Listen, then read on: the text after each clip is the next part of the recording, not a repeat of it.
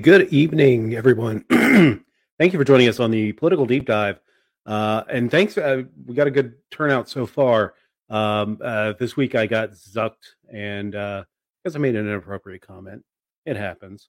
Uh, so I um, uh, had to start a new page. I, I mean, I, the old one's going to be back next week, um, but uh, wanted to start a new page because this is happening a little bit more often than I like, and and I need a place to broadcast. So uh, thank you for joining me, joining me on the Facebook page. Thank you for joining us. Uh, you know, whether on YouTube, Twitch, uh, Twitter, uh, appreciate it.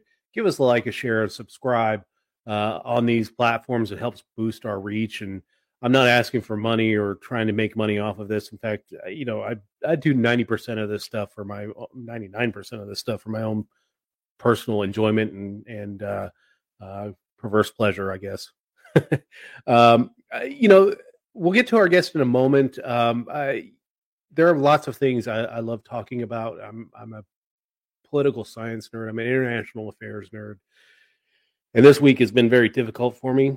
Um, the the invasion of Ukraine has been a, a, particularly difficult thing to watch. I you know I I did predict predict that uh, uh, Putin wasn't going to invade. I thought Putin was just in it to uh, negotiate down some of the sanctions that are already existing on the Russian government, and uh, in particular his oligarch buddies, and to get a security guarantee that NATO wouldn't expand to Ukraine.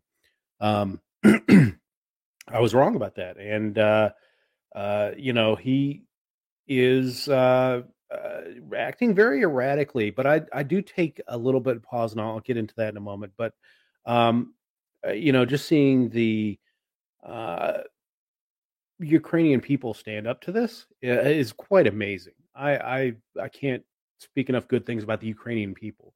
Politicians, uh, you know, Zelensky Zelensky's an actor, and uh, you know he knows how to use the camera to his effect, and he's done it very well. I will say that. I mean, the the the videos he posts of him outside, knowing that he's got a bounty on his head, uh, you know, those brass ones. I'm I'm gonna I'm not gonna lie, but um, remember we're early in a war. Um, and we're not immune from it, even though we're not participating. Where there's uh, um, propaganda going on on both sides, and um, uh, my hope is that the Ukrainians push back the Russians and the Russians leave.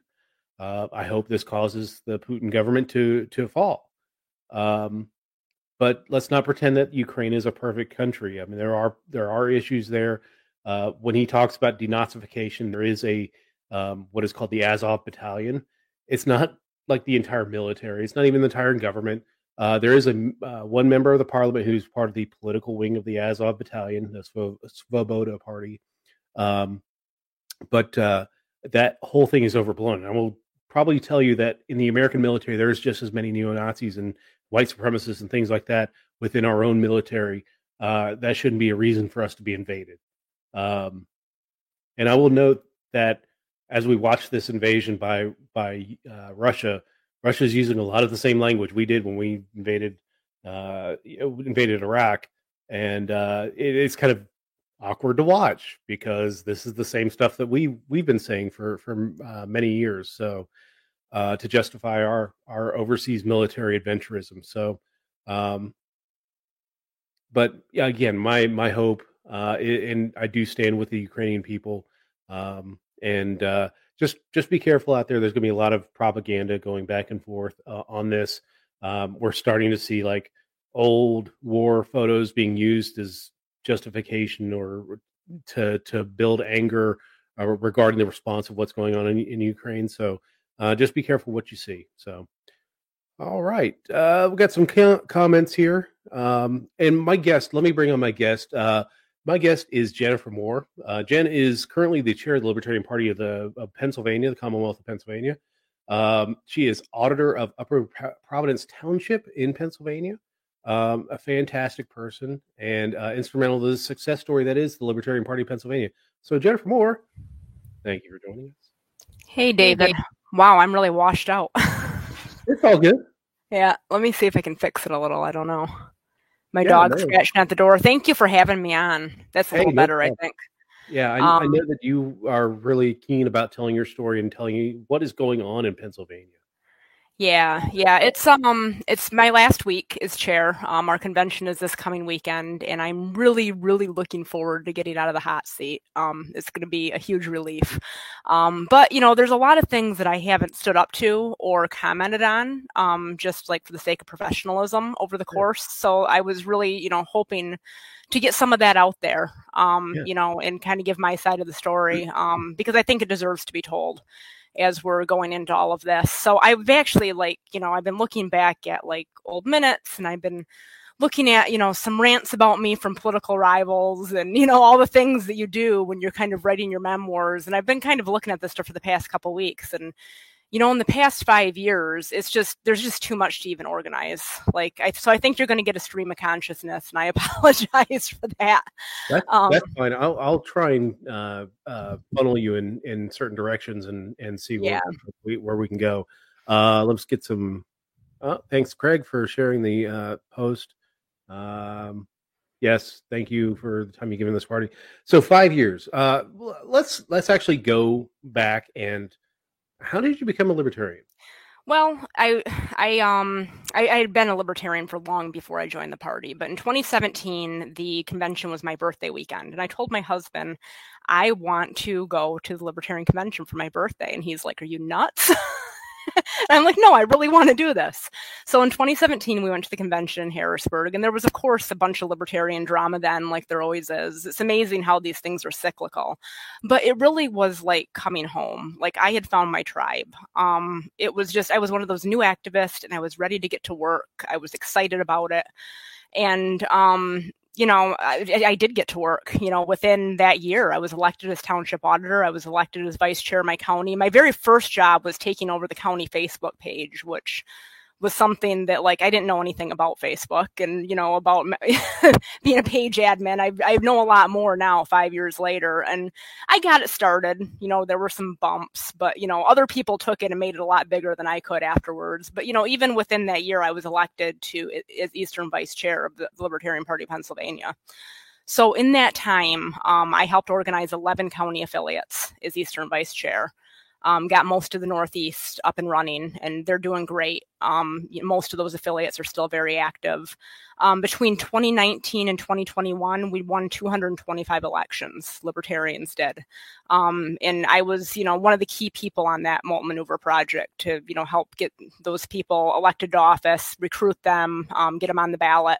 I've run two large ballot access drives. I serve on the National Ballot Access Committee. Um, I ran for statewide office in 2020 for Auditor General. I got the highest vote totals in the state for a third party that year and the fourth highest in LPPA history. So um, I would say that I did hit the ground running. I got to work. We got a lot done. We've raised a bunch of money and we've spent it all on, you know, winning elections and bolstering our membership. So I'm proud of what we've done. It's just, you know, it's unfortunate, you know, at this point, you know, I last year I won chair in a very hotly contested race. And, you know, at this point, after next week, I'm going to be moving away from the party. And it's just because I'm exhausted with the pettiness and the infighting. I just need a break. Yeah. And we'll get to get to the yeah. uh, examples of the crap that you've had to deal with. But um, uh, you, you, I wouldn't say you glossed over it, but you, you kind of ran through it pretty quickly. yeah brag a little bit about the success of the Libertarian Party of Pennsylvania, particularly within your your administration as as chair uh, this past year. What is what has the Libertarian Party of Pennsylvania done? Well, you know, the biggest thing was, you know, a couple of years ago, we were able to hire an executive director, and Kevin um, Gaughen is just a marketing genius, and he brought in so much money. And once we had that money, we were able to spend it. Um, he did most of that through mass mail, um, you know, sending mail postcards, letters to our registered libertarians, asking them to join the party, asking them to donate. And once you have money, you can work on a lot more of these projects. So this past year, the really big success was the Moulton Maneuver. Um, we won 178 elections, I believe, again using the mail to ask people to run for office for winnable positions. And I will say that that is the one project that we did have people come together across factional lines on. Um, I can't say enough about the people who, you know, came together and just worked on it and we got people elected across the whole libertarian spectrum. Um, you know, there was some opposition to it and we'll get into that. Um, but, you know, there are things that we can work on together and we're very successful when we do. Um, unfortunately, like after that November election, there was no time to celebrate because it was just, you know, at that point, it was just state board meetings were six to eight hours long of like, you know, talking about just, you know, policies and nuance and the t- things that libertarians like to argue about, you know. Um, I think that there's a lot of things that we could have done better this year. I think a lot of us had really big plans um, that we just didn't get to because there was just too much strife. So, you know, the main thing this year was the electoral success. Um, you know, other than that, we didn't get a lot of the things that we hoped to get done done. We did get a few more counties organized, um, particularly in the West, because Sam Robb is such a fantastic Western vice chair. Um, we would have really liked to get, you know, some more um, like town halls with the leadership and things like that set up. Um, unfortunately, that kind of happened outside of the scope of the party. Um, and that's been another, um, in my opinion, negative that's come out of this is that now we have like these, you know, chat groups going where, you know, it's causing a lot of strife. um, I would have liked to have like, you know, town halls and, but like at the end of the day, after these long meetings, nobody wanted to put themselves through it. We just, you know, needed a break. I have come to a point where I have a certain schedule for libertarian stuff and I'm not answering your emails outside of that time because it's just too much. Yeah. How many um, hours a week do you put in as as chair? Oh, um, at least a couple hours a day. I mean, that's that's the norm. During ballot access, I was taking days off work. Um, I was putting in eight to ten hours, and Wes Benedict was putting in sixteen hour days answering calls. Um, it was no joke. Um, and I tried to prepare people for that beforehand, saying I wasn't going to be available, but they were still mad at me. but you got to figure I was answering, you know, phone calls all day and night from candidates at that point. But right now, I would say that I need at least an hour a day to listen to people complain, um, at least an hour a day to, um, you know, send emails and organize things and answer questions, especially with the convention coming up. Um, yeah, so I mean, no less than 12 to 14 hours a week, sometimes a lot more. Yeah, yeah, absolutely. Uh, and you recently lost uh, Kevin. Uh, he's left mm-hmm. the, the, position. Um, what is the future of the executive director position with the RPP? That will be up to the next board. You know, that's one of those things. We told them five months ago that I was going to be stepping away, Kevin was going to be stepping away. It would have been a wonderful time for everybody to, you know, look for an executive director, find out what we did on the day to day, and that didn't really happen. Um, you know, it's it's a shame because like a lot of this knowledge is not going to be passed on now. They're very worried about the bank account and, you know, the reality is we spent, we have a 48 person board. We spent eight and a half hours on a meeting um, this past um, for our February meeting. If they would have used those 400 plus volunteer hours to fundraise, they would have no trouble paying their bills. Um, the truth is, you know, you've run the fundraisers out of the party, and now somebody needs to pick up the slack, and they need to pick it up right now because we haven't been in a position in several years where we haven't had people actively fundraising. And you're going to feel it come, you know, July and August for ballot access too. I mean, there are people here who have that skill set, and I am confident that they're going to be fine and they're going to pick it up. But like, they need to start picking it up now. Yeah.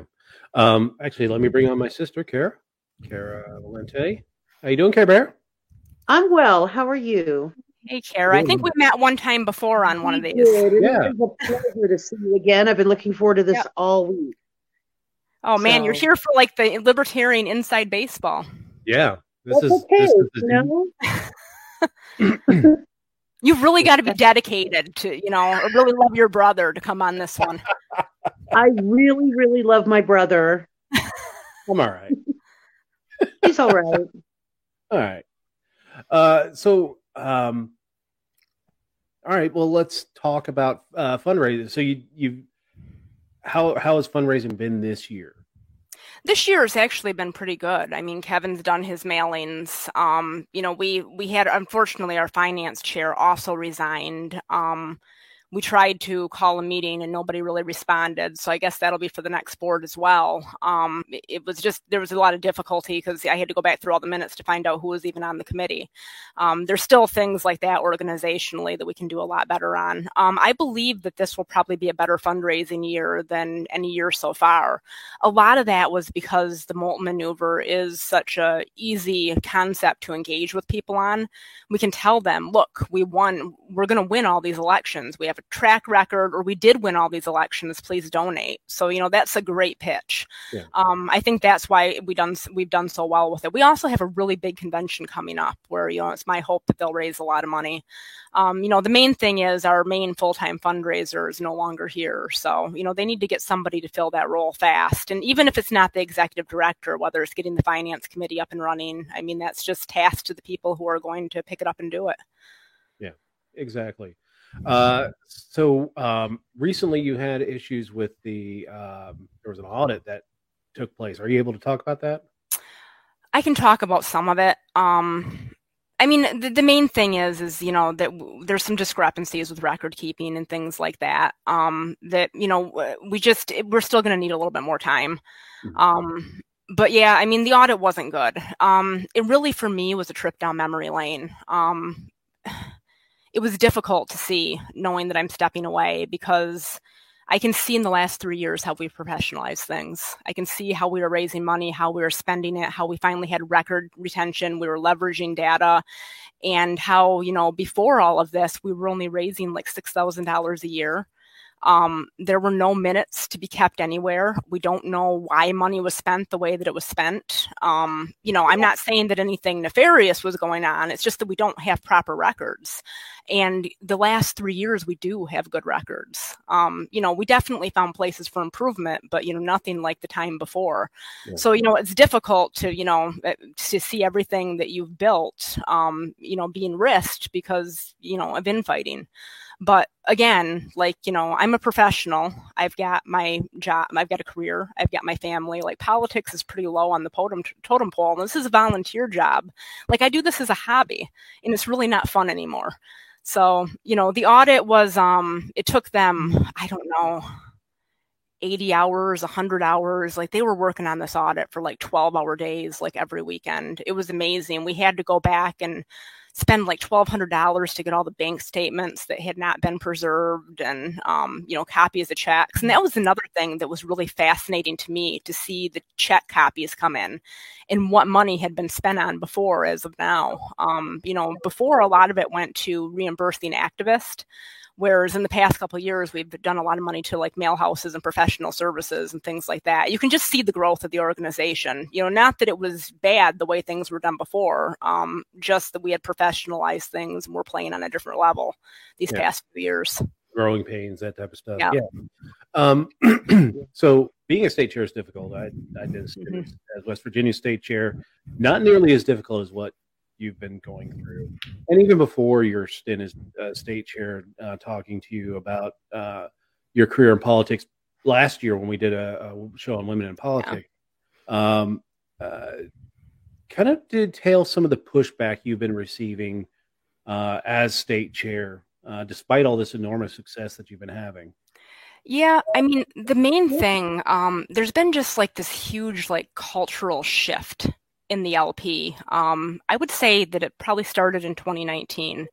Um, it's just like all of a sudden there's like this negative feedback loop where everything is painted as a conspiracy. Anything that you don't like happening is a conspiracy. Um, and you know, I can go through example after example, and I'll probably give a couple of them here, but there's just like all these whispers about people's motives started to manifest. Um, and, and you'll hear it all the time. You know, they'll be talking about how, you know, they just want to keep it their small social club or, you know, I mean, like just like projecting on people's motives. It's like just completely false. I mean, if we wanted to keep it our small social club, we wouldn't have a board of 48 people and 1700 members, right? like, sure. so I mean, you start hearing all of these things and just like escalating smear campaigns against leadership. And that's one of the things that I learned that if I engage with it or defend myself, that it just kind of escalates the neg- negativity. So I just, you know, try to stay focused and on task and working. I don't want to give anybody any hate to monetize, right? so, you know, I've just kind of stayed above it. But the thing that I would task people with is think about who is talking dirt on who, right? Like, I mean, how many times have you heard me going out there and saying terrible things about all of these people? Or and how many times have you heard them saying terrible things about the leadership in public forums? I mean sure we all vent to our friends. Um, so there's a lot of that. There's this culture of questioning motives. The one that comes to mind right now because it's been a really hot topic is um, early in my term as chair there was a policy put forth to limit um, voting members on subcommittees to seven people this is just a good like corporate governance thing, right? Like, I mean, our 48 person board should be, you know, testament to the fact that you can't have huge committees. Like, it just doesn't work. Um, but this has been spun into this conspiracy to keep Mises out of committees. And they only did this to hold us back and not allow us to be part of it.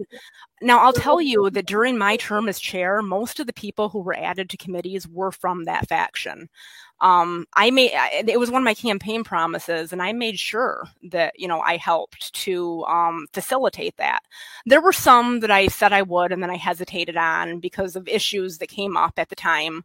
Um, but then eventually did get appointed. The board appointed people from you know the various factions. It backfired in some cases. I mean, there's some committees where we have a brawl at least once a week with everybody arguing. There's other committees that have ground to a halt and they just don't work anymore.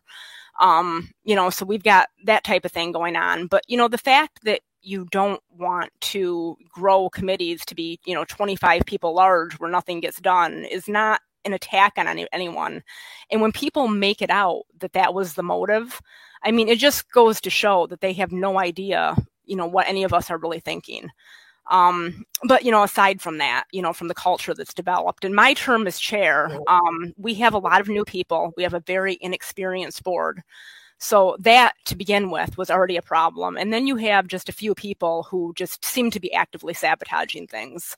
So right out of the gate, um, the very first thing that, you know, happened in our June meeting was there was this question of whether or not the counties, the county reps had 12 signatures on file. Um, typically, you know, what we had been doing in practice is that, you know, our bylaws say that when a county gets 12 members, they can petition the state board and they'll get representation on the state board. So when they got up to 12 members and they came to us and asked us and said, Hey, I have 12 members. Can I be on the board? We said, Sure. Well, you know, this turned into this whole like I can't even explain. Like, this was the perfect example of how the Democrats and the Republicans do things, right? It was like I just broke your leg and handed you a crutch. Um, we had this whole like fiasco about whether or not they had to be signatures on paper. I ruled they didn't have to be. They appealed the ruling of the chair. Like the ruling of the chair was upheld. It went to the judicial committee. The judicial committee sided against me. And then this letter went out um, for the maker of the motion saying that, you know, he's trying to disenfranchise counties. Um, and then he backed way off. No, no, no, I'm not trying to. I think that that email is probably what made him back off. But that's neither here nor there. At the end of it, you know, the JC or Judicial Committee ruled that they have to have 12 signatures. Okay, they have to have 12 signatures. Well, not even later in that meeting, they tried to bring a county. Um, the same person who was like fighting me on this tries to bring a county and like submit them to be a county within the LPPA and a county affiliate with no paperwork. We, are like, you don't have any paperwork. Like you're you're disputing the paperwork, but you don't have any paperwork. Like this is this and then like at the end of it, so the JC rules and and the motioner's like, no, no, no, we're just going to do this going forward. So going forward, one of their Mises affiliated county shows up, right, with only 11 signatures and not 12, and they override and they vote to let this county have a vote on the state board when they don't have their signatures. Like, I just, I don't know if you even followed all of that because it's like I, I just like said so much. But the point is like it's just like shifting sands of like I mean for uh, for political gain, just at whim. It seems like, and the whole point is where did any of this move us forward, right? Well, it sounds like political gaslighting, really, when you think it really it. is. It really is political gaslighting. Like I just don't I don't understand to begin with why it was such a big deal that we had the signatures because we have to follow the rules. But then you didn't follow the rules yourself when it came time to like recognize your friends. Like I mean, the rules don't even matter. We might as well throw the rule book out at this point because everybody is just doing whatever they're doing for political posturing. But it wasn't just that. Um people would show up to meetings with motions that they didn't have. I mean, I I worked so hard to get these agendas out um, in advance. No other chair had done that. I tried to send them out a week in advance. This last meeting, I just gave up and I held it till 9:30 on Friday night for a Saturday meeting, hoping that people would give me their agenda items. They didn't. They still showed up with a bunch of agenda items, and then the the approval of the agenda was a political football. I mean, they would argue it for three hours. Like, I mean, and then on top of it, we would just have pol- like we had a policy manual update at least every board meeting.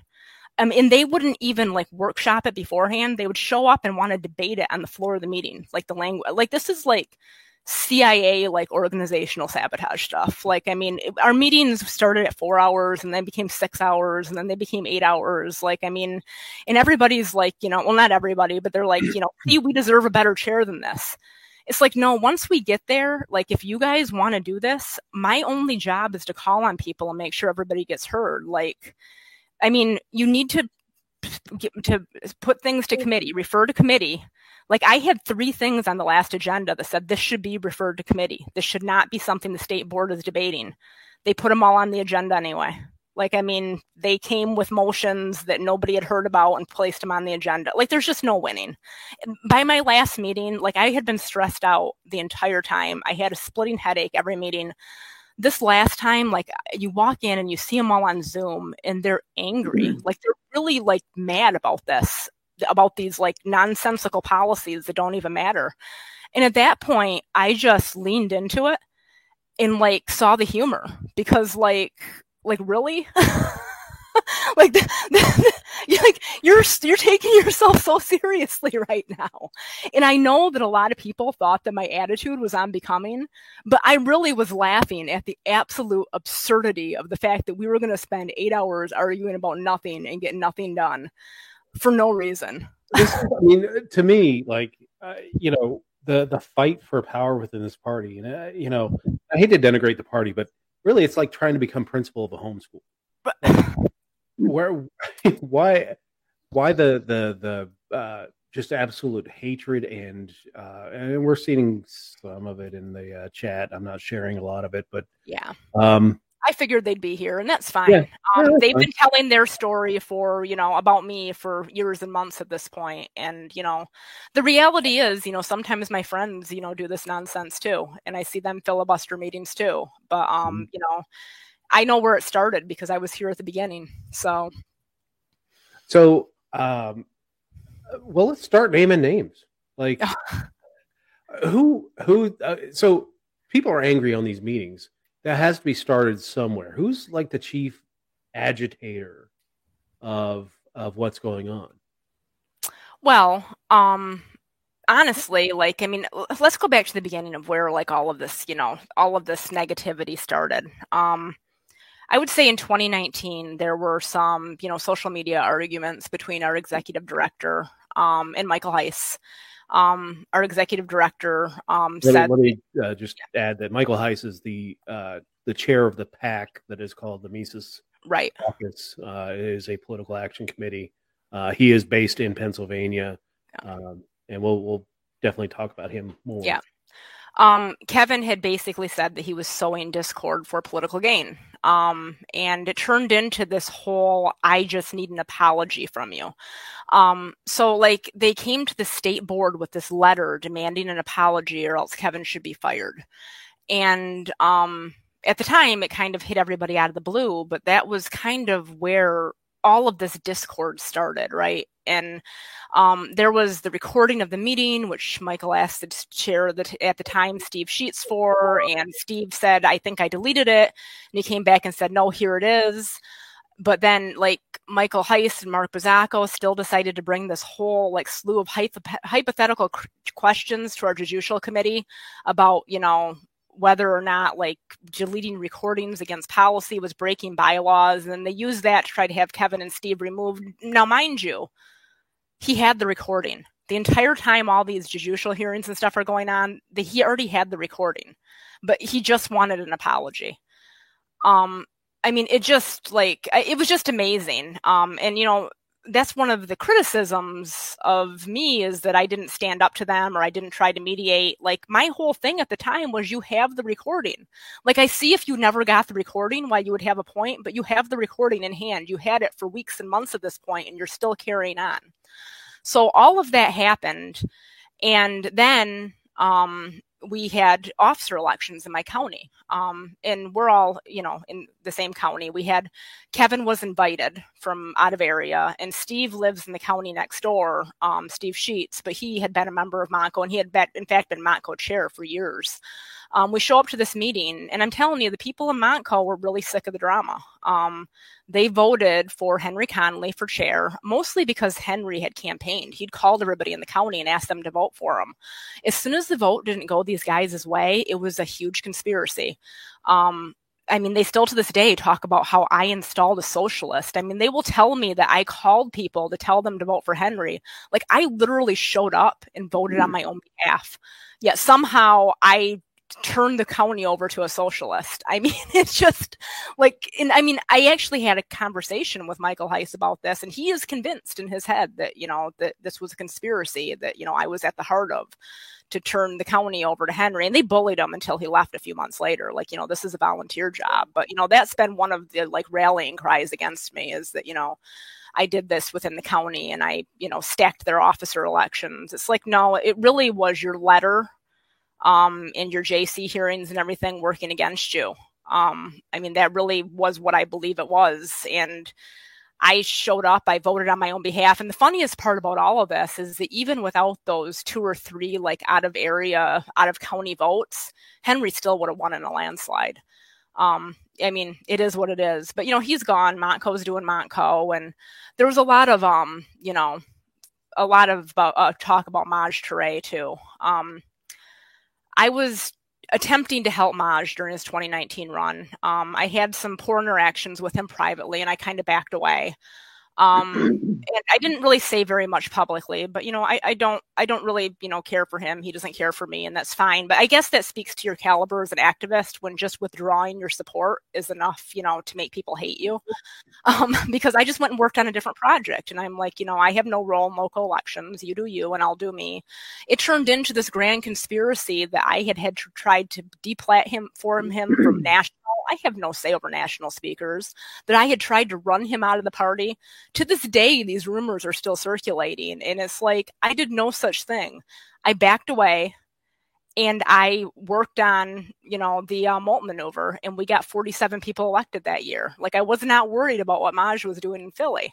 I did call and reach out to his campaign towards the end and asked him if they needed any help with looking over signatures and stuff. And his campaign manager said no. That was more than I did for most candidates. But you know, at that point, I just wasn't actively out there petitioning and handing out literature and stuff for him. And you know, that alone was enough to you know get them riled up with me but you know it, the stories go on and on and on about you know how i'm corrupt. And i mean that's the thing you hear over and over and over again is corruption.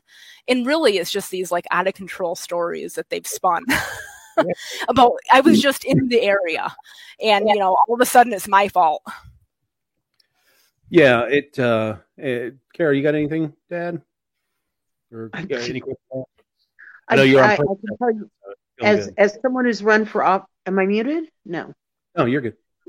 As someone who's run for office, I can tell you that um, you must be having some impact if people are willing to smear you in this way. I oh, I had I had this experience and that's it, that's the thing yeah. is you know we expect the democrats and the republicans to be like this and i joined the lp because i thought we were better but we become the very partisans that we hate um, it's just it's unreal because it wasn't like this five years ago. Right. Yeah.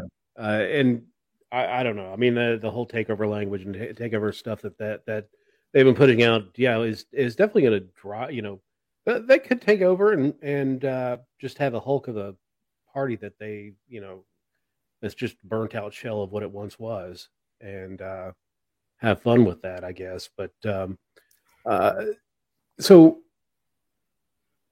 tell let's detail some of the things that they've done or said about you. What are some of the most egregious things that they've said about you? I mean, like personal, not even you know campaign stuff, but personal stuff. Well, you know, I've definitely had some of the, you know, insinuations about who I'm sleeping with and things like that. That was, you know, individuals. I wouldn't peg that on the caucus. Um, but you know, I I don't know because I've seen I've seen rumors of that throughout. Um, you know, I mean, they harp on things that happened years ago, and I, uh, that happens to any woman in politics. Um, I'm telling you, I have mm-hmm. gotten a slew of terrible text messages, mostly from anonymous numbers. Um, you know, very threatening, calling me all the names that I'm not going to repeat on the air. They're mostly coming to my political number. Um, which is mm. interesting. But again, like when I look them up, they're people in other states or they're anonymous. So, you know, I can't really tie it to anyone.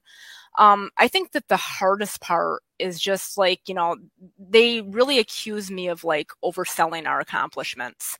Um, there's been this whole the elections you're winning don't matter. They might as well be dog catchers. Who cares about township auditors? And like, I mean, there's always this moving goalpost, and nothing we ever do is good enough, right? I'm telling you, as a township auditor myself, this is a really, really important job. Um, everybody in my township knows me. They ask me questions about, you know, my policy opinions on things. Um, you know, auditors are fiscal watchdogs. They catch things when they do a good job and really devote themselves to it. They're really, you know, a boon to their community. Um, we've also got, you know, school directors and council members and mayors and, you know, even judge and inspector of elections. I mean, you're ensuring elections integrity, and we know how important all of that is. Like, to say that it doesn't matter to win people to these to win you know these small elections like i don't understand what they think we're going to be doing we're not going to put somebody in the white house in 2024 you know this is how minor parties build um, you know they also like to claim that um, our team didn't bring in the membership it was them um, i mean i have the data and i know that about 20% of our membership is Mises. I mean, they will just claim all the time that we're over half, we're over half of the membership. I mean, they're just like throwing a number at the wall and hoping it sticks. And it's one of those things that, you know, we haven't really pushed back against because, like, why? Like, why are we going to have this argument um, on social media with people? I mean, it's just absolutely silly. Um, you know so you know the, the, fundraising you know i we know who our donors are we know that the top 10 are about to walk away um, you know, they're going to need to replace those people if they take control of this party. Um, you know, I have faith that they'll figure it out. But you know, we know who is contributing to this party and who isn't. We know who's only given their twenty dollars dues. And I'm telling you, you know, the fundraising, the candidates. We did have, you know, some people from action who won election. Um, and you know, they've are I'm sure they're going to learn a lot serving in these roles. Um, but you know, the truth is there's only a handful of them compared to mm. the you know, 178 that we we elected. Most of the people that we elected have no idea about the infighting. I mean, they're just registered libertarians and they're not party people. So, you know, they just don't have any idea. I think that's the biggest thing is the attacks on the work. And I sat down with Mises leadership in June. And one of the things that they told me that they would do is stop attacking our candidates and elected officials in the Moulton maneuver. And they didn't not just make do on that promise. They're still to this day talking about how the elections don't matter. Um, I told them at that time that I would talk to a few of our flamethrowers. Um, a couple of them did step away after I talked to them. Um, one of them got worse, but that's because the chair doesn't really have any control over that. That's one of my pet peeves as chairs when people come to me and say, you know, so and so said something mean on social media. Like, what do you expect me to do about that? Like we're all adults here, right? Like it's not the chair's job to police your Twitter feed. and they bring it into our meetings like it's ludicrous. But, you know, it is what it is. Like I said, I'm just about at the end of it and um I mean it's not like hurtful or anything to think that this is going to be over. It's really just a relief. Like I said, this is a hobby, and I've had lots of other liberty, liberty organizations reach out and want me to get involved. I haven't made a decision about what I'm going to do yet, but I'm like just really looking forward to the next chapter. Um, I don't mm. want to be part of a partisan political party where everybody's fighting over nothing. Yeah, exactly. Uh, you've mentioned them a couple of times, and another issue that I've seen with within liberty with, within LPPA is is your judi- judicial committee. Oh yeah. What uh, what is the hypothetical like? Well, So they they keep hearing cases in non-controversy, right? They're supposed to be the final body of appeals.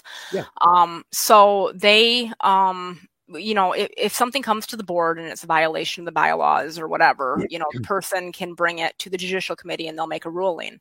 But now they're they're almost legislating from the bench. Like, you know, they're asking, you know, what should we do about credentialing? Well, that credentialing is the the purview of the membership committee. You know you should go to the membership committee and ask them about credentialing. And if you have ideas you should work that policy and you know potentially bring it to the board but work within the committee. By going to the jc instead of going to the proper venue we don't have a credentialing policy now. I mean we could have had one if they would have gone the proper route. Um, but it's become you know like the, in the past three years we have had JC drama at the final meeting of every well this past time i figured they were going to try to remove me as chair this past time and i guess they figured they didn't have the votes or something um, because that motion never came. They were the, california was talking about it out at their convention and a bunch of people were calling me like are you going to be removed as chair? I'm like i don't think so. Um, what happened was i made a public statement saying that the jc is out of line. Um, this is not their role um, they should not be hearing cases that are not appeals, and I will not entertain um, any of their rulings um, if it if it involves a hypothetical or a case in non-controversy. I did say that um, you know the board is free to override me, which the bylaws say that I um, I serve the board. So if the board says, no, Jen, you need to do this, I would absolutely do it. But I wasn't going to take it up of my own volition and say the JC said this, so it's the gospel because, you know, I felt that they were rogue.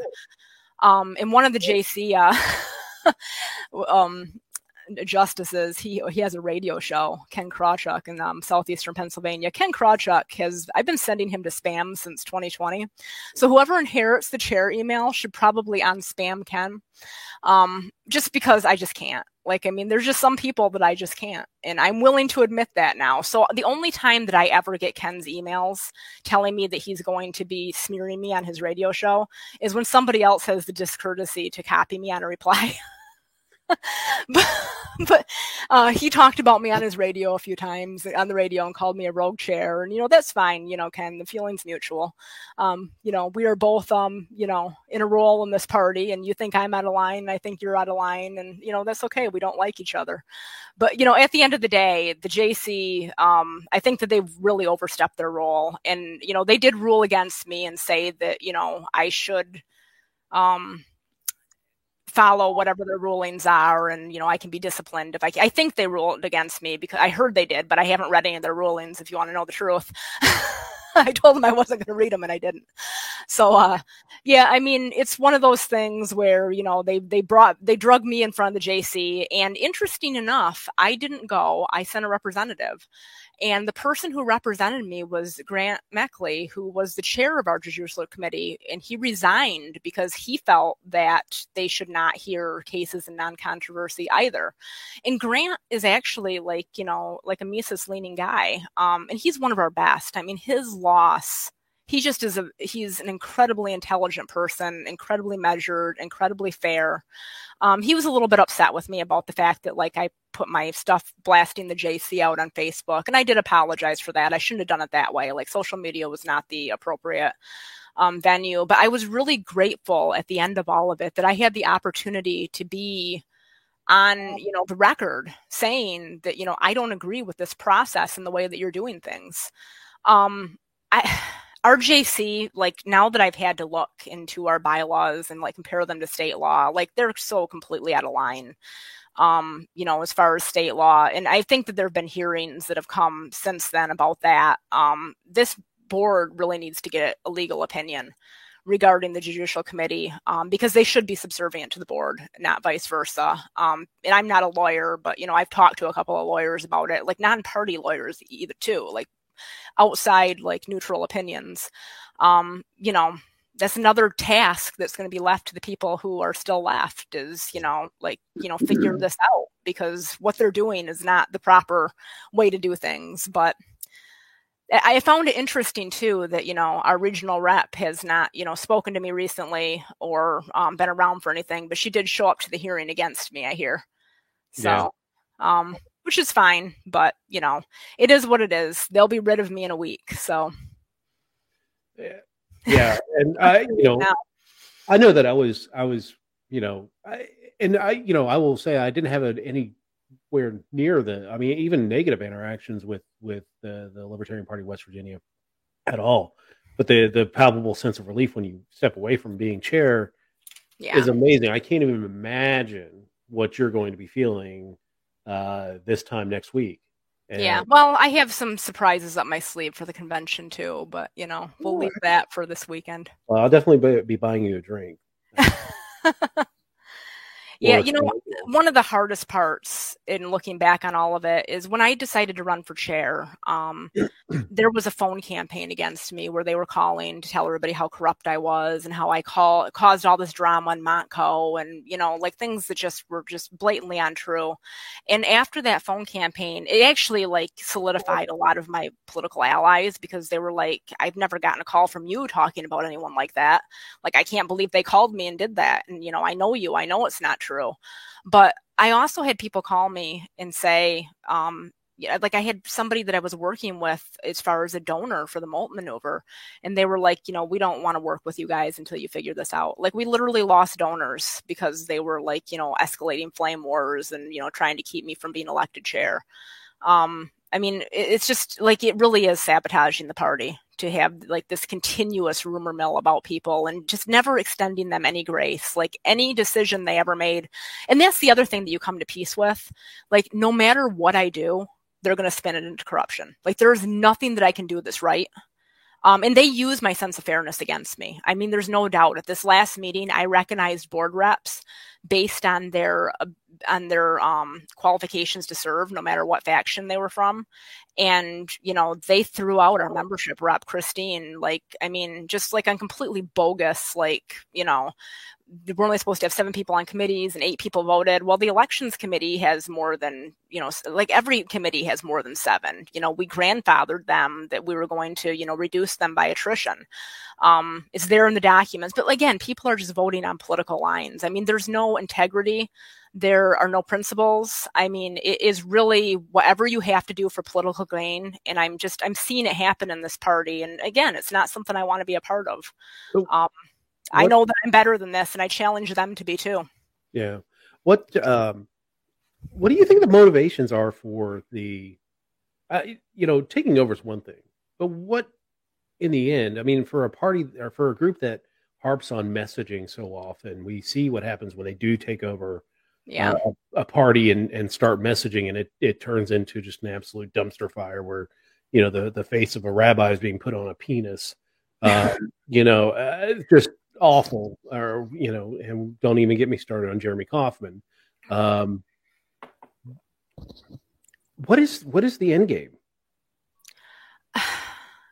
I, I honestly don't, I don't know what the motivations are. I, I see. I don't think in these terms. Like I've had a lot of people say that you know your opponent was just a sore loser, and that's why we have all of these you know debating policy stuff, or you know it's misogyny. They're doing this because you're a woman. Like I don't know what it is. I think that they just like to argue. Like I just think that they just like this is the debate club. Um the messaging like I feel like that's what people go to when they don't have any other substance. Um, you know, it's really easy to put out some memes on Facebook. It's a lot harder to, you know, win an election. Um, and you know, that's what political parties really are here for. Um, you know, they keep harping on the mandates my dad had a brain injury on March 20th of 2020. The the um ER overdosed him on fentanyl and he has a severe anoxic brain injury and he was locked away from us for 9 months because of Governor Whitmer. Um nobody hates these mandates more than me. Um like I mean but at the same time like you are not a freedom fighter because you refuse to wear a mask into a grocery store during a respiratory fan- pandemic, right? Like, I mean, that's a little bit loony. Like, I mean, so, like, I mean, they are still harping on the mandates like years after most people are living normally. Um, so, like, I guess we just don't see eye to eye. Like, I mean, we had lockdowns. I was I, I, mean, they were detrimental to businesses. I mean, my dad was given um, drugs to chemically restrain him that, you know, further injured him seriously. He lost the use of his hands, and that would not have happened had we been there. Um, I think that, you know, Governor Whitmer belongs in prison for crimes against humanity after what she did to my family. Um, but you know, on the other side of that, like I was on PBS NewsHour talking about my grandma dying of COVID, and I had libertarians laugh reacting to the interview. Like, I mean, it's just like, do these people have no soul? Like, I mean, mm-hmm. it's they're completely incapable of seeing the other side of it. So, like, I get it that you want mandate messaging, but when you put up like stars of David and Auschwitz, like, is your messaging? Like, I don't think that we're on the same page. Yeah, you I mean, know, it's it's freedom and responsibility. Right. Like it, it, a lot of the people that that have gone so over the top on code messaging, and mm-hmm. I will I will tell you, the state party, the national party, the party apparatus shouldn't be. They can do some messaging, but the message messaging should be the the candidates because you don't want to box. I agree. You, you don't want to box your your candidates into positions that they might not hold, or it may not be the big issue issue for them. Uh, right. So you know, let the candidates make the bold policy pr- uh, pronouncements and all that stuff. Let the party manage the affairs of the the the party. That's so how it should be. You know, put money out there, put resources out there to assist candidates. That's what a party should be doing.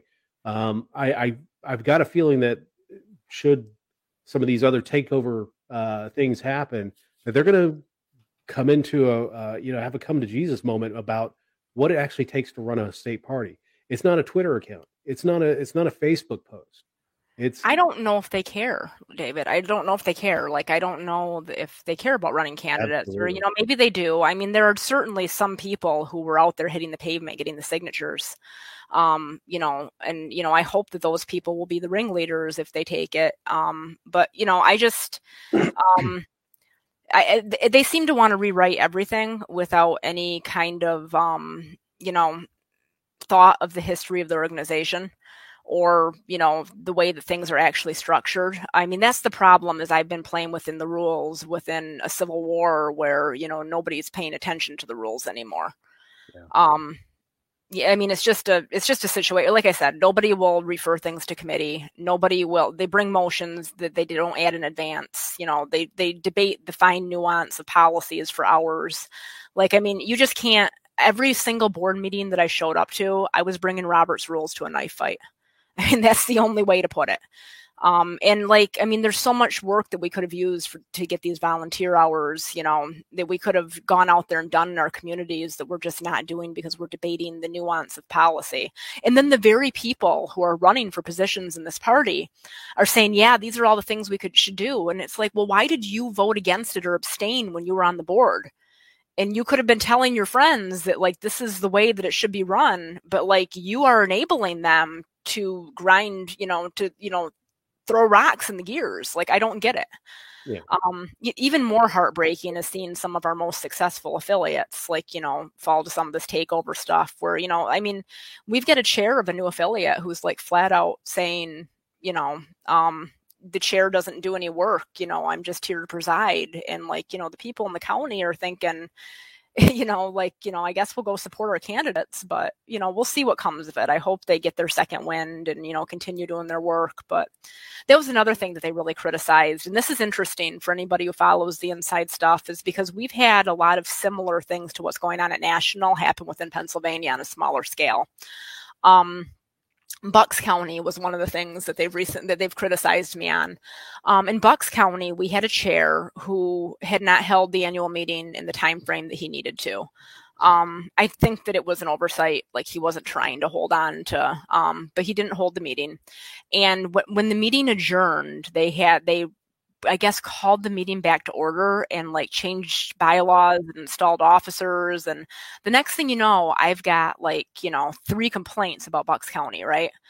Um, and so like I went to their next county meeting and I was like, listen, you guys hold officer elections with notice, like do this properly. Otherwise, like it's going to go to the state board. The state board, just like the LNC, the only thing that they can do is disaffiliate. Um, and like, I mean, I can tell you, you've been challenged by three members within the county, and there, it's going to come to like a disaffiliate or not disaffiliate vote. So please, like, just handle it locally so that it doesn't come to me because I don't want my first board meeting to be this. And they did. They picked it up and they handled things and they had officers' elections and everything ended up exactly the same. But you know, they criticized me for doing that. I feel that I did exactly what the LNC should have done is said, figure this out yourself, or else we're going to have the vote. And I don't know how the vote's going to go, but we're going to have the vote, you know, and, you know, it's either disaffiliate or not disaffiliate. Like, I mean, um, I it, it, just ignoring it was not going to work because the gauntlet had already been thrown, right? Like, I mean, if we have members in good standing challenging the county we live in, we can't just not hear it. So I don't know what else they expected me to do. but I'm just grateful that it was handled locally. And I just wonder if, you know, New Hampshire and Massachusetts and Delaware, you know, they should have done something similar instead of getting involved. Um, you know. Oh, I know that's hot garbage. It is hot garbage what they did. Yeah, so. I just I just don't get it because I and it's it's difficult because you want to lean into it, but you just can't. Like, I mean, there's it's not your role um, you know, the only thing that I could do is go tell them, okay, procedurally, this is what's going to happen. Um, you know, so you need to weigh that into your options. And they did, and they handled it, you know. And I mean, they're a good county. So I haven't gone back because I don't feel welcome. But yeah. so one of the commenters tonight uh, is a gentleman who's the coordinator for the state, uh, Mr. Joseph Van Wagner. Oh, yeah, Joe. Yeah, so I mean, my my first interaction with this guy was when I uh, put out a message saying that I would vote again. Now I was was an alternate on the LNC at the time, and I, I said, you know, if if the vote came to me, I would vote to remove Caryn Ann Harlos as as secretary mm-hmm. of the party, um, which eventually did happen. Um, and he sent me a, just an awful message, and I I just put him on blast on Facebook, uh, and a lot of people are like, "Yeah, just don't listen to that dude." So, him uh, and I actually used to be really good friends, and you know, things kind of got off the rails. He was mad at me because his wife unfriended me on Facebook or something. He thought I did it. I don't know. It's just turned into, you know, he has a whole slew of things about my motives and you know how shady I am, and you know that's fine. I mean, Joe can feel how Joe's going to feel. Um, you know, it's a shame that it came to that because you know he is a very effective activist. Um, he's the person who made sure that people got on the ballot in Montgomery County. I don't think anyone else there would have cared about it. I think that he might have done it out of spite for me to prove that, you know, but you know, if spite is what motivates him to go and get signatures so that he can say I did it, you know, and you know, screw Jen for saying that, you know, we don't care about this, you know, I hope that people have lots more of that kind of spite. yeah. Yeah, exactly. that's me that's me, you know, putting it out as motivations, but you know, maybe that's not what it was but you know i'm you know i'm just glad that he did what he did to get people elected because we do we have a constable here in my township that joe helped get on the ballot. So and you know he did reach out to me a lot during ballot access. We talked almost every day um, with him asking me questions and me answering. And all of those conversations were perfectly reasonable. Um, I was always willing to work with him when I needed to. He's the person who, you know, threw me in front of the JC and who I expected to try to remove me as chair.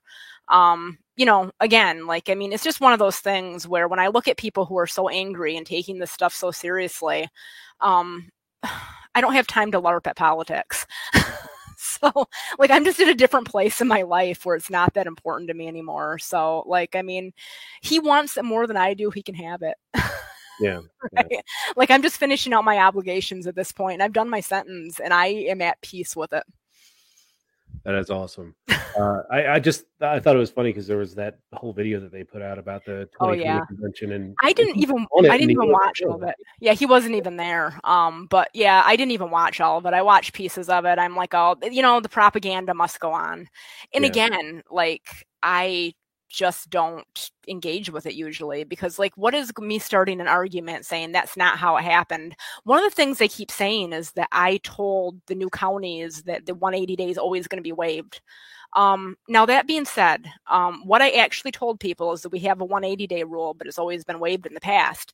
Why would i even bring up the 180 day rule if i was trying to lie to people about it right like, why would I even mention it? I would just say, yeah, you're eligible to vote. Come on out to the convention. Like, I mean, I was very careful to tell people that, and I never in a million years expected it, that it wouldn't be waived.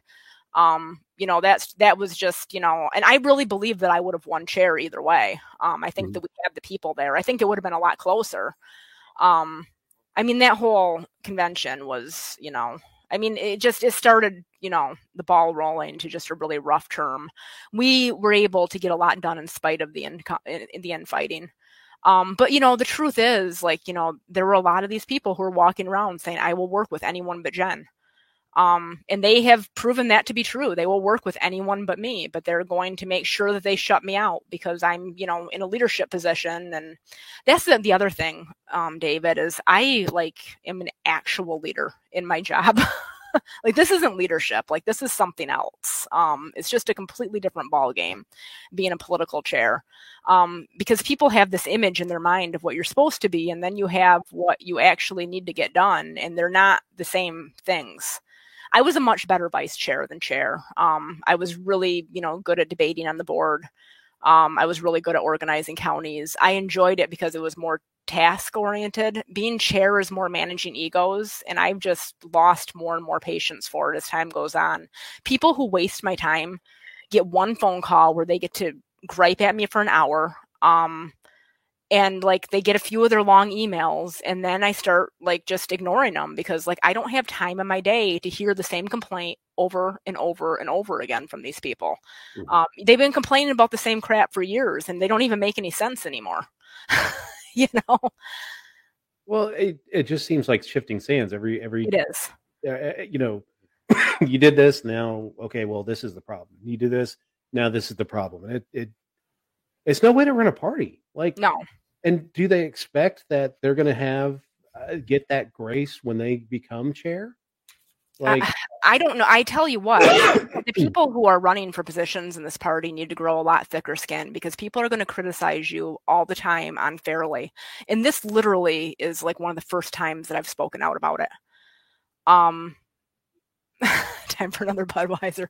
I, I gave up drinking. I think that I may, I may need to have some wine after this next uh, convention because you know it's yeah.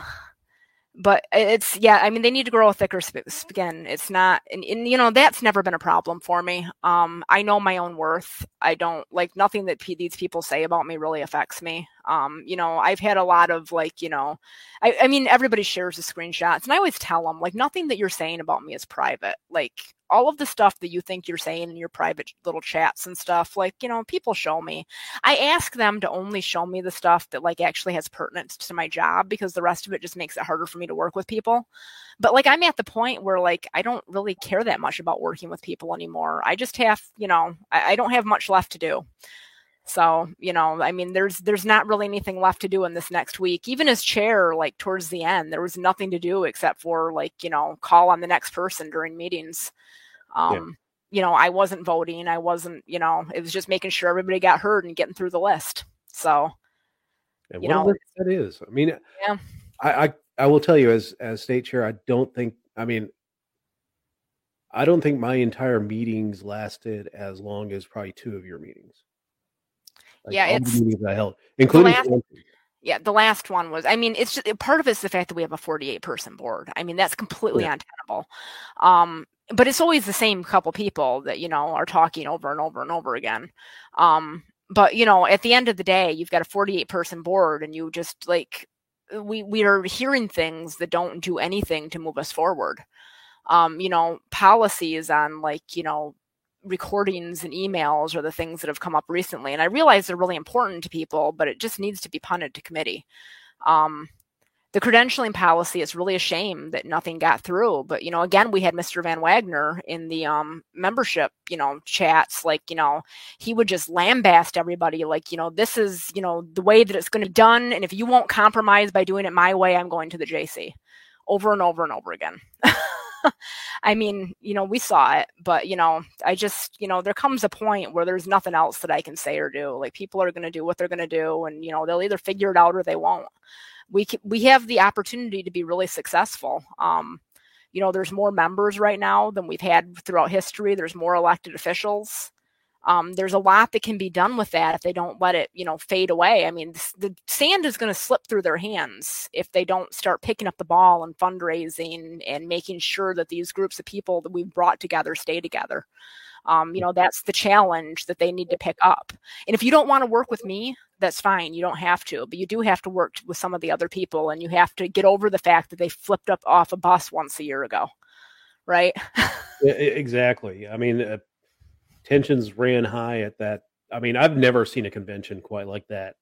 Um, uh, the one in uh, last year in, in yeah Pittsburgh. Um, oh, they're already all writing their own agendas for this convention. It's you know, yeah, it's amazing. Um, and the uh, you know vitriol and uh, you know yeah.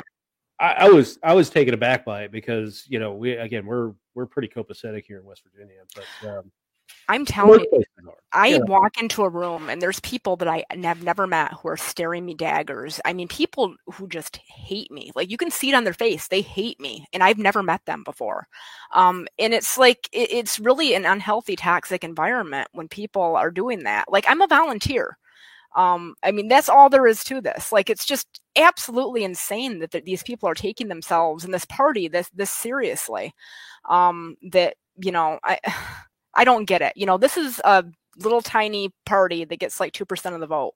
We're growing, we're building, but like, you know, you all need to sit down. And you're building the right way. That's the crazy thing about it. Like, I would love to be able to have, you know, run a ton of people for local offices. Uh, we we we are getting people elected to local offices here in the state, but you know, having that bounty of offices that would normally just be, you know, political uh, little prizes that you hand off to your buddies uh, by the Democrats and the Republicans are now in the hands of libertarians. Mm-hmm. Uh, we don't have that here in, in, West Virginia, and I would kill to have that that ability to say we've got a hundred some odd West Virginians elected to to serve these offices. Now, when we go to a uh, county commission election, we can say, "Hey, they've been serving as such right. and such," and that's the thing that that I, I just don't get as why people are dismissive of it, uh, why people are uh, other than just pure politics, and it it's stupid. Like uh, you know, this is how you build a party from the ground up. You're not going to shoot the moon and and elect a president uh, when you're kept off, you know, uh, at least a quarter of the state ballots almost every year. Yeah, um, and you have to fight for ballot access. It just it so many things would have to have. I mean, it's almost like a King Ralph moment where the Democrat and Republican would have to fly their planes into each other, and all of a sudden we're the only candidate left standing. Like but you know, we we can't even govern ourselves, like and follow the rules. Um, like I don't know how we can expect to ask anybody to vote for us at this point. Like, I mean, that's where I'm at with the Libertarian Party. Like, I mean, we really have um, come to a point where you know we can't even like get through a state meeting and like agree on you know fundraising goals and you know events goals and you know a strategy. Um like i mean how can we ask anybody? Yeah. i mean I, I, yeah I'm, I'm to that point myself. I'm i'm looking at what i'm going to be doing the next few months uh you know just is that future without the libertarian party? Is it with another libertarian liber, liberty organization doing work to advance uh, liberty wherever yeah. I can, or is it going to be, you know, uh, watching what happens in in Reno and and beyond just spin into a dumpster fire?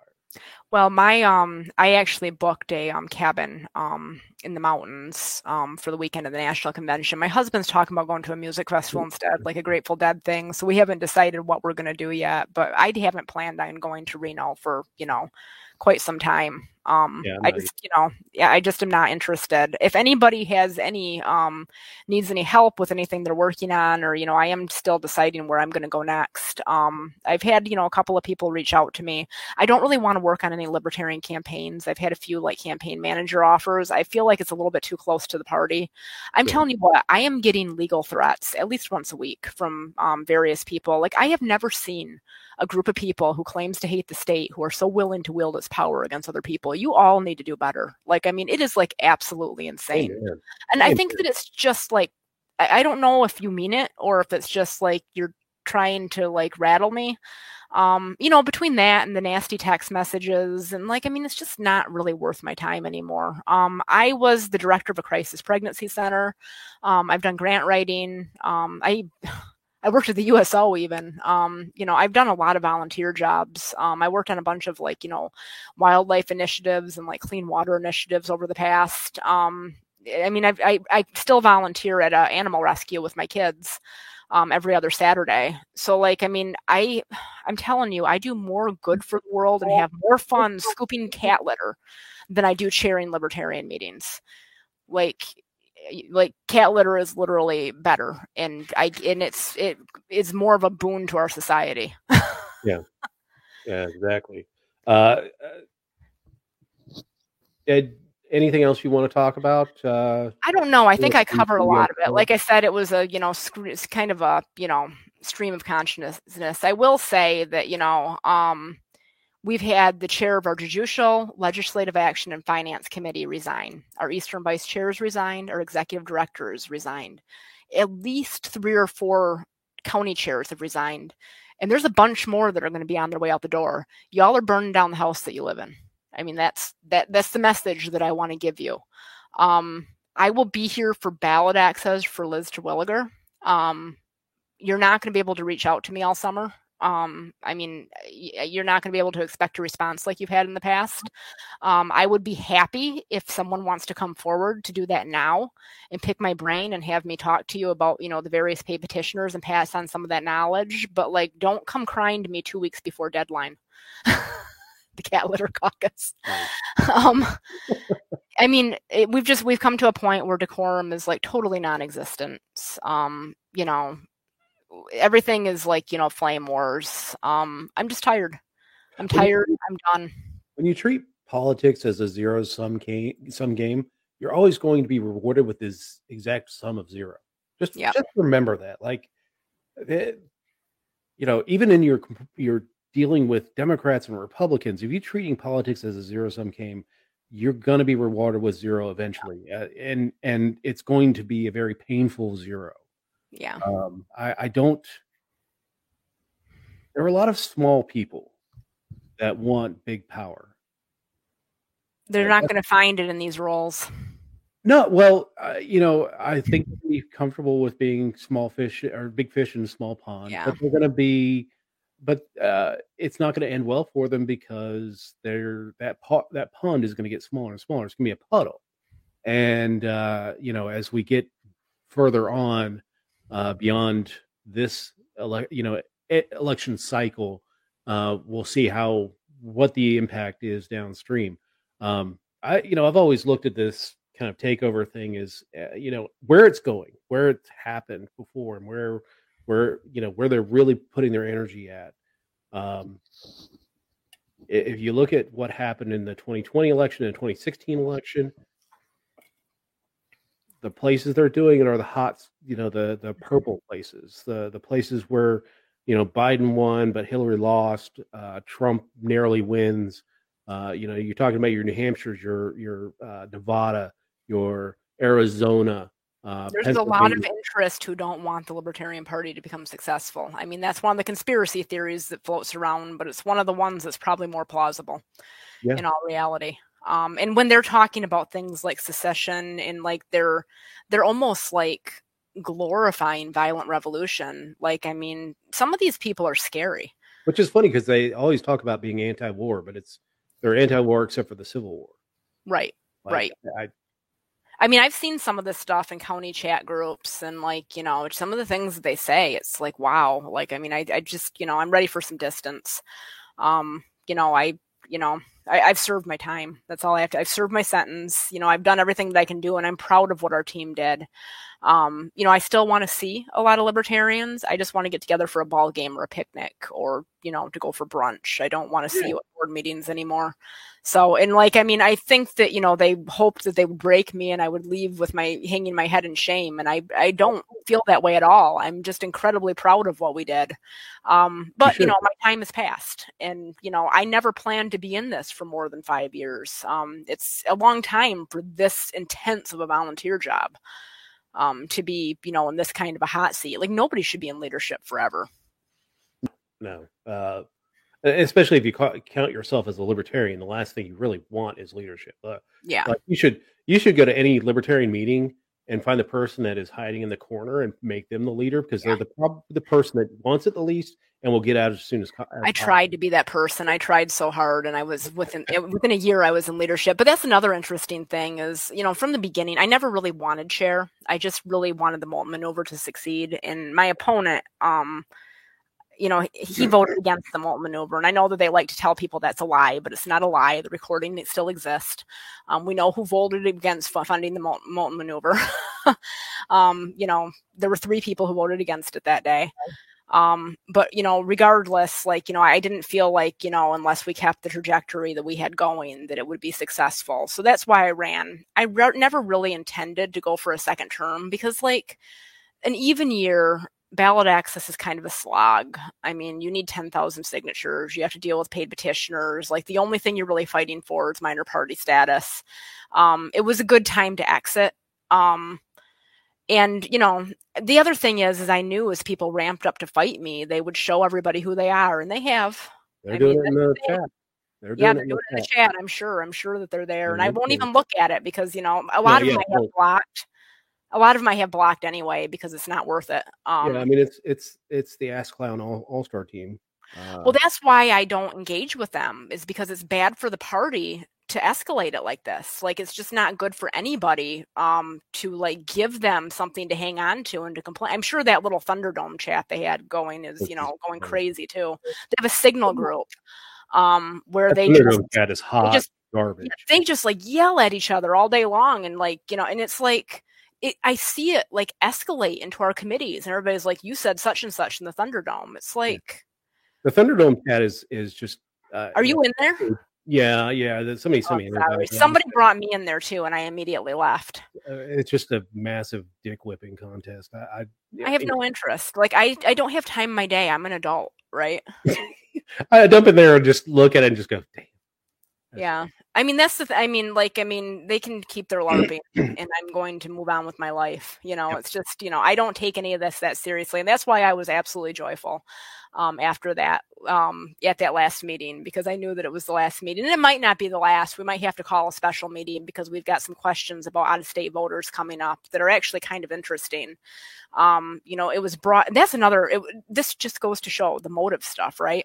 So it was brought in good faith that, you know, it may be against PA election code for us to have out of state voters vote. Um, and I really was surprised by the pushback because honestly, this is something I thought everybody wanted. Like everybody, like from every faction, submitted bylaws proposals to remove out of state voters.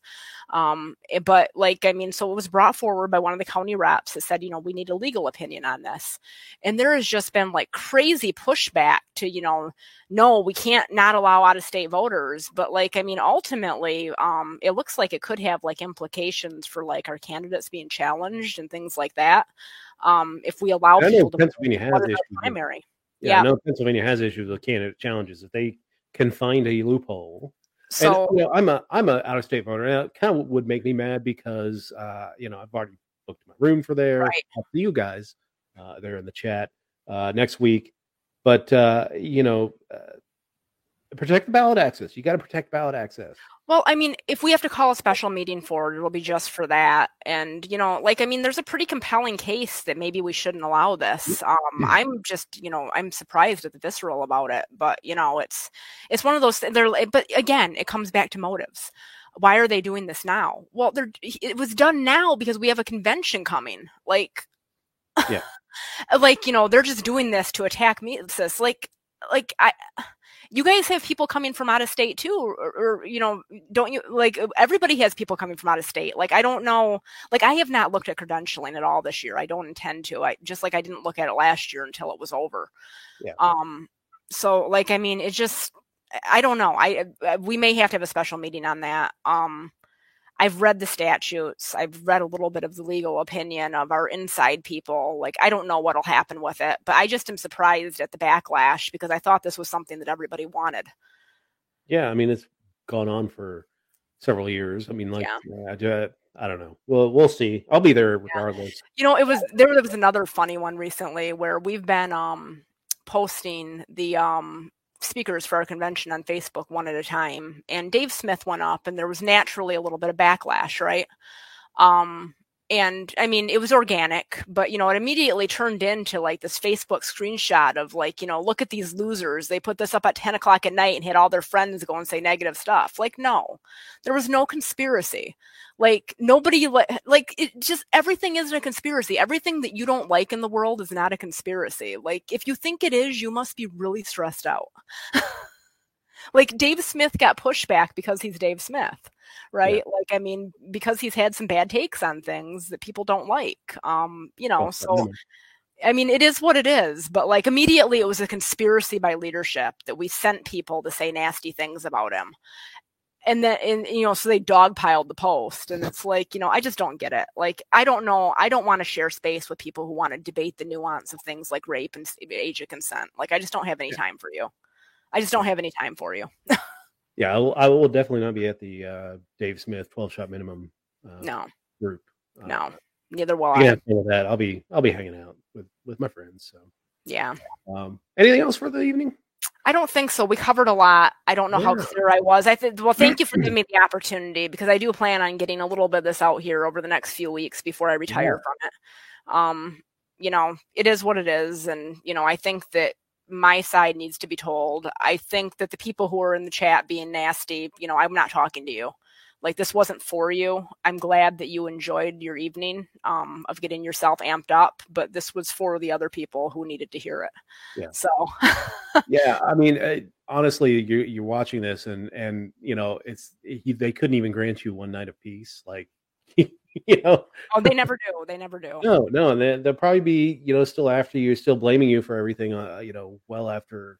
Oh yeah, that's the thing. Is it's going to be they left us with a mess. They did that. They, they did this. No, we gave you warning that we were stepping away. Um, you know, it's you guys' turn. Um, you know, I mean, I don't even know how officer elections will go. I think it's going to be close again. Oh. Um, got a question. I've I've I've heard this asked before. I'm originally from West Michigan. Um, I moved here when I was 28 and I'm going to be 40 this year. So I'm never going to uh, lose my accent. But it's hilarious. My kids can go back and forth. Like my my son will be like, "Mommy says on, Daddy says on." they can just like it's like interchangeable for them. But yeah, it's a West Michigan accent. I uh, am from Justin Amash's area. He lives about 45 minutes from my parents. So I don't know if you hear it in him as much as me. I think it's more sing song and women. All right, I'm gonna I'm gonna ban Joseph Van Wagner for being a dick. Ah, good. Yeah. Uh, I so, did that years ago. Yeah, you know, said most annoying accent ever. Like seriously, man, come on. You know, it's, just bastard. Yeah. Anyway. I, I, you know what? There's nothing that Joe can say that's going to get under my skin. I'm well past that. Yeah. Um, you know, like I said, when people show me who they are, I believe them. And, you know, I block them on Facebook and cut them from my life as much as I can. There so, you um, and, you know, he only has to listen to my accent for a little while more. There you go.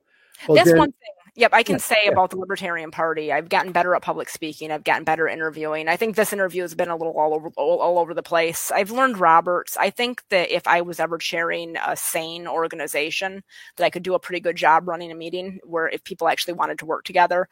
So I feel like you know professionally, I have brought you know some you know skills out of this whole endeavor. So it wasn't a complete waste. Um, and it also taught me exactly where I don't want to be. anyway, on that note. well, you know what, Jenn, I will tell you, uh, congratulations uh, on your service. Thank uh, you. To, not just as chair, but as vice chair, all you've done for the, the Moulton maneuver, uh, all you've done for the state of Pennsylvania and getting people to see the Libertarian Party as a party that that does win elections, that can uh, step up, not just into in the smaller races. We're seeing people elected as you know, mayor and and city council and things like that. And you know, that's just a testament to the work that you know you uh, under your administration, under Steve Scheetz' administration, mm-hmm. uh, that the, all the hard work that you guys have done. And um, you know, I can't wait to see you guys next uh, in a few days uh, yep. on Saturday morning. Um, look forward to all the fun stuff and uh, thank you and uh, thank I'll... you thank you so much for having me on you know this is one of those things that i went back and forth about doing it but you know i think that it needs to be heard well, um, you, you absolutely earned your right to say what you said deal i mean yeah. i've eh, you know, we we we've talked and and I've heard what's gone on and what people have done to you and said about you, and Yeah.